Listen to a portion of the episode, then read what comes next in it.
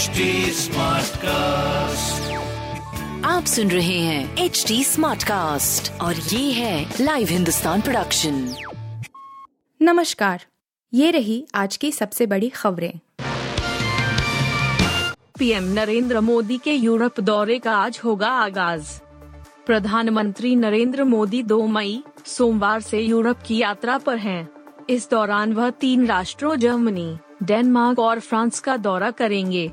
प्रधानमंत्री कार्यालय के अनुसार, पीएम ने अपनी यात्रा को लेकर कहा, मेरी यूरोप यात्रा ऐसे समय में हो रही है, जब यह क्षेत्र कई चुनौतियों और विकल्पों का सामना कर रहा है। अपनी बैठकों के माध्यम से मैं यूरोपीय भागीदारों के साथ सहयोग की भावना को मज़बूत करने का इरादा रखता हूँ, जो भारत की शांति और समृद्धि की लक्ष्य प्राप्ति से जुड़े प्रयास में महत्वपूर्ण साथी रहे हैं। प्रधानमंत्री की सोमवार से शुरू हो रही तीन देशों की यात्रा के दौरान ऊर्जा सुरक्षा आर्थिक संबंध टिकाऊ विकास जलवायु एवं हरित ऊर्जा सहित विविध क्षेत्रों में विस्तृत चर्चा होगी।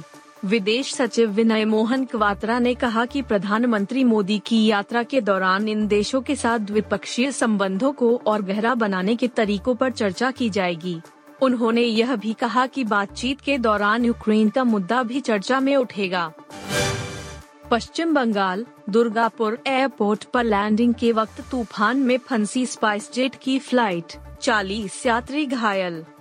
पश्चिम बंगाल के दुर्गापुर में रविवार को स्पाइस जेट का विमान लैंडिंग के दौरान तूफ़ान में फंस गया। हादसे में कम से कम 40 यात्रियों के घायल होने की भी खबर है। हादसा उस समय हुआ जब स्पाइस जेट का विमान पश्चिम बंगाल के दुर्गापुर में काजी नजरुल इस्लाम हवाई अड्डे पर उतरने का प्रयास कर रहा था। रिपोर्ट के मुताबिक, विमान में सवार 40 में से कम से कम 10 यात्रियों को गंभीर चोटें आई हैं। घायलों को नजदीकी अस्पताल में भर्ती कराया गया है। यह पता लगाने के लिए जाँच की जा रही है कि तूफ़ान में विमान कैसे फंस गया। अस्पताल के अधिकारियों ने कहा कि 10 यात्रियों की हालत गंभीर है, लेकिन वे खतरे से बाहर हैं। तूफ़ान की वजह से प्लेन हवा में ही गोता खाने लगा था। गोता खाते वक्त प्लेन के कैबिन में लोड सामान यात्रियों के ऊपर गिर गया। एक आधिकारिक बयान में स्पाइस जेट ने कहा कि मुंबई से दुर्गापुर जाने वाली उसकी बोइंग बी सात विमान संचालन उड़ान एस जी को उतरते समय गंभीर खतरे का सामना करना पड़ा, जिसके परिणाम स्वरूप दुर्भाग्य से कुछ यात्रियों को चोटें आईं। भीषण गर्मी को लेकर केंद्र ने राज्य सरकारों को लिखा पत्र देश में भीषण गर्मी जारी है। ऐसे में केंद्र ने राज्यों और केंद्र शासित प्रदेशों को अपनी स्वास्थ्य संबंधी तैयारियों की समीक्षा करने के लिए कहा है। देश भर में तापमान बढ़ने और गर्म हवाएँ चलने के बीच केंद्र सरकार ने राज्यों तथा केंद्र शासित प्रदेशों से अनुरोध किया है कि स्वास्थ्य केंद्रों में आवश्यक दवाओं की पर्याप्त उपलब्धता के लिए समीक्षा की जाए और संवेदनशील क्षेत्रों में पर्याप्त पेयजल आपूर्ति सुनिश्चित हो। केंद्रीय स्वास्थ्य सचिव राजेश भूषण ने एक पत्र में कूलिंग अप्लायंस के लिए निर्बाध बिजली आपूर्ति का भी आग्रह किया है। देश भर में बिजली की कमी के बीच, जहाँ भी संभव हो सोलर पैनल के इस्तेमाल का सुझाव दिया गया है। पत्र में कहा गया है कि मौसम विभाग ने मध्य पश्चिमी और उत्तरी भारत के लिए सामान्य से अधिक तापमान की भविष्यवाणी की है, जहाँ पारा पहले ही कई स्थानों पर 46 डिग्री सेल्सियस तक पहुँच चुका है, जो सामान्य से 6 डिग्री सेल्सियस अधिक है। धोनी के कप्तान बनते ही चमक उठी चेन्नई की किस्मत महेंद्र सिंह धोनी की अगुवाई वाली चेन्नई सुपर किंग्स ने सनराइजर्स हैदराबाद को आईपीएल 2022 के 46वें मुकाबले में तेरह रनों से पटखनी देकर सीज़न की तीसरी जीत दर्ज की। धोनी के कप्तान बनते ही सीएसके की किस्मत चमक उठी और टीम ने हैदराबाद पर आसान जीत दर्ज की। बता दें, शनिवार को रविंद्र जडेजा ने चेन्नई की कप्तान वापस महेंद्र सिंह धोनी को सौंप दी है। हैदराबाद के खिलाफ इस मुकाबले में चेन्नई ने पहले बल्लेबाजी करते हुए ऋतुराज गायकवाड़ और डेवोन कॉनवे की अर्धशतकीय पारी की मदद से 202 रनों का विशाल स्कोर खड़ा किया। इसके सामने हैदराबाद की पूरी टीम निर्धारित 20 ओवर में एक सौ नवासी रन ही बना सकी। चेन्नई के लिए मुकेश चौधरी ने सबसे अधिक चार विकेट लिए। आईपीएल 2022 में पहली बार कप्तानी कर रहे महेंद्र सिंह धोनी सनराइजर्स हैदराबाद के खिलाफ टॉस हारे थे। हैदराबाद ने पहले गेंदबाजी करने का फैसला लिया।